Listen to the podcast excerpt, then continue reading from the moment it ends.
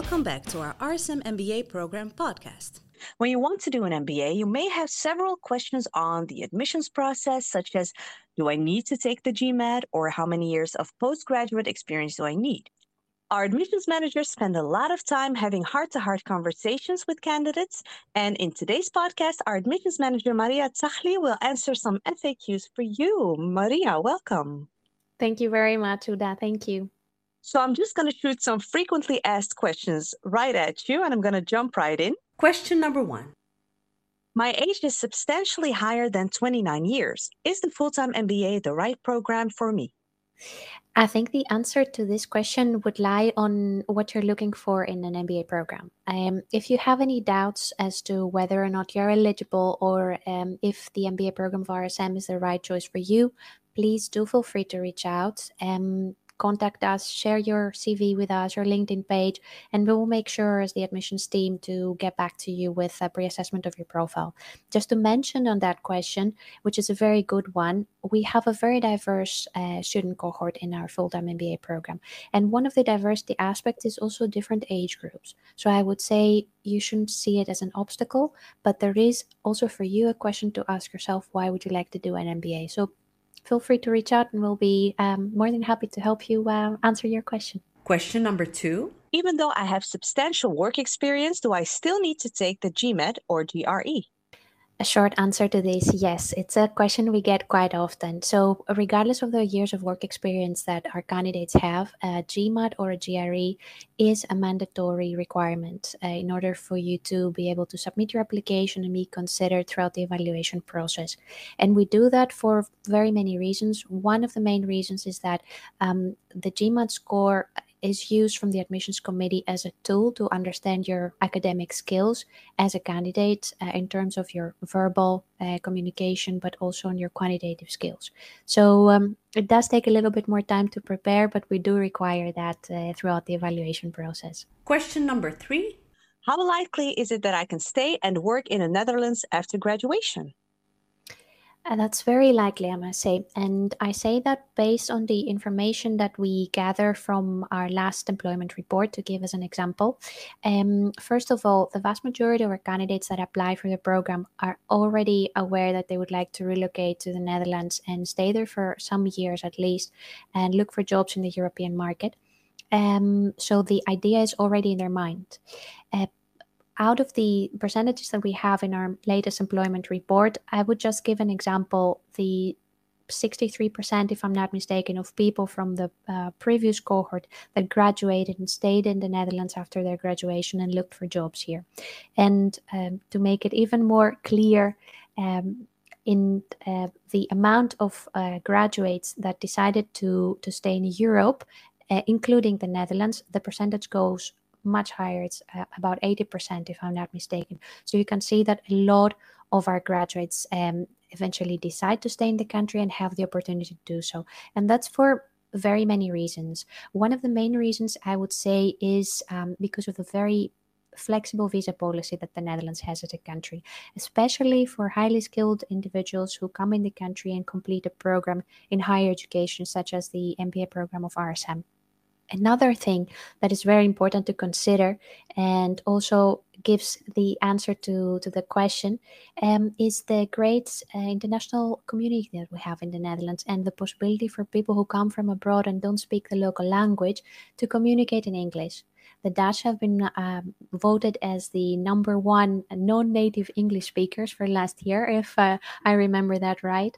And we do see that in our everyday life. So I think there are a lot of possibilities for people to settle here after the end of the program. Question number four I don't have three years postgraduate experience at the moment. Can I still apply?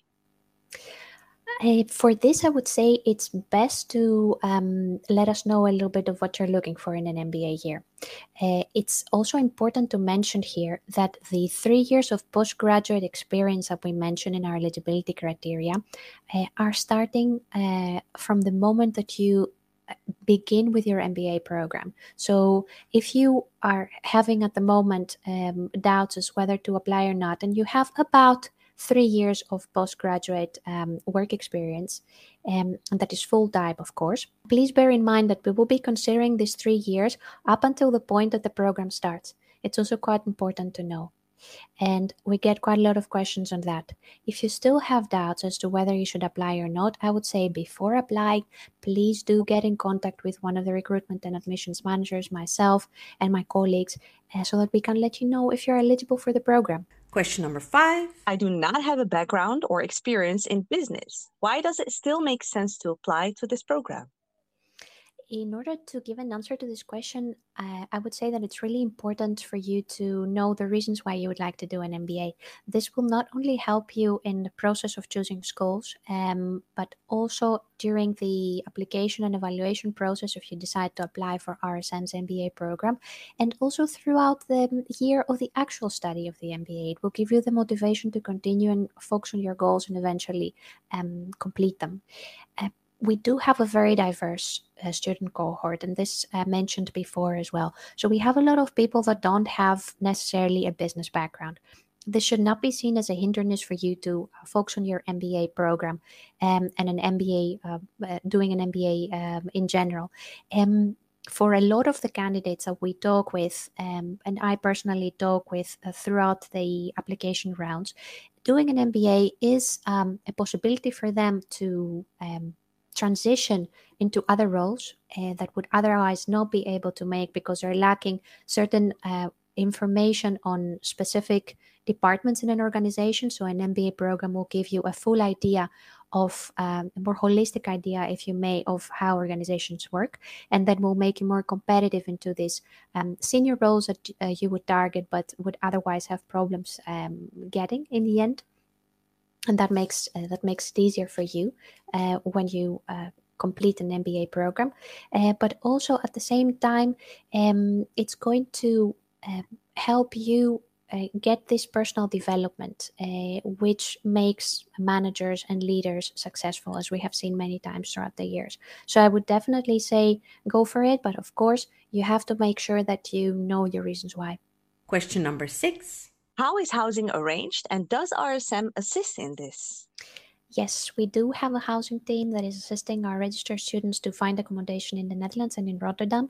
Uh, being a very international uh, program and having a very diverse group of students joining us every year, we have people that uh, make a big journey and relocate to Rotterdam. So we do understand that they need some support in order to find a place to stay throughout the academic year and later on, of course, um, depending on their circumstances, um, to stay later on after their graduation in the country. So, what our housing team mostly does is that they try to um, supply our uh, registered students with important information and links of agencies and other organizations in the private sector that um, offer accommodations to internationals.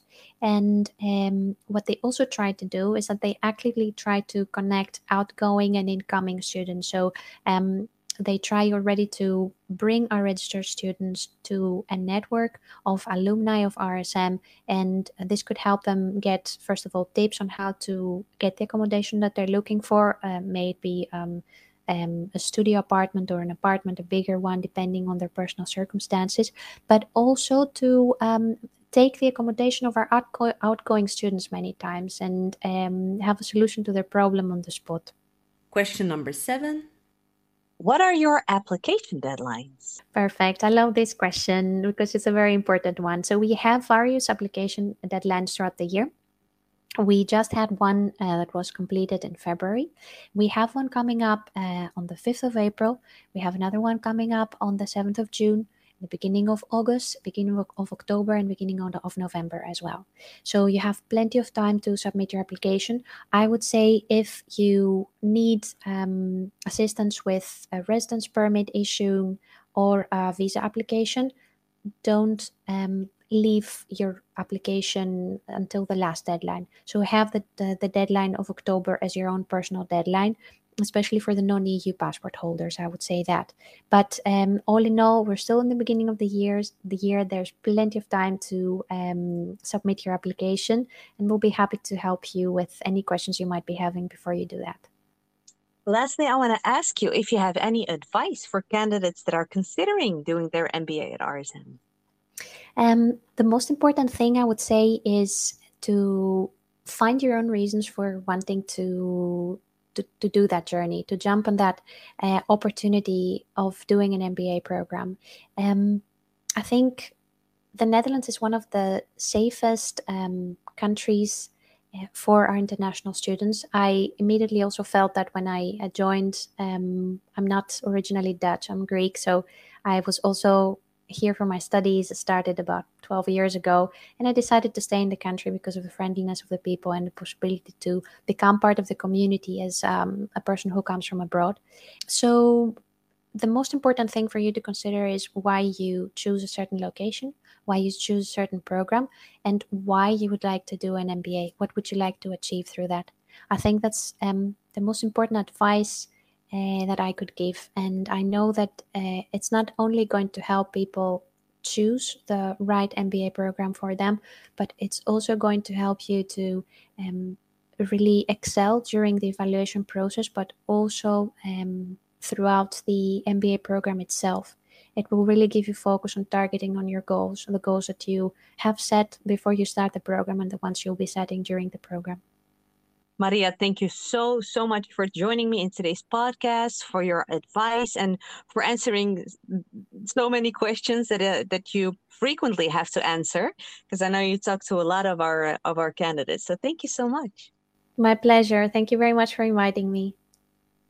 If you have any more questions for Maria or other members of the admissions team, feel free to reach out. You can find the contact information on the contact page. For more information about our programs, you can visit rsm.nl slash MBA.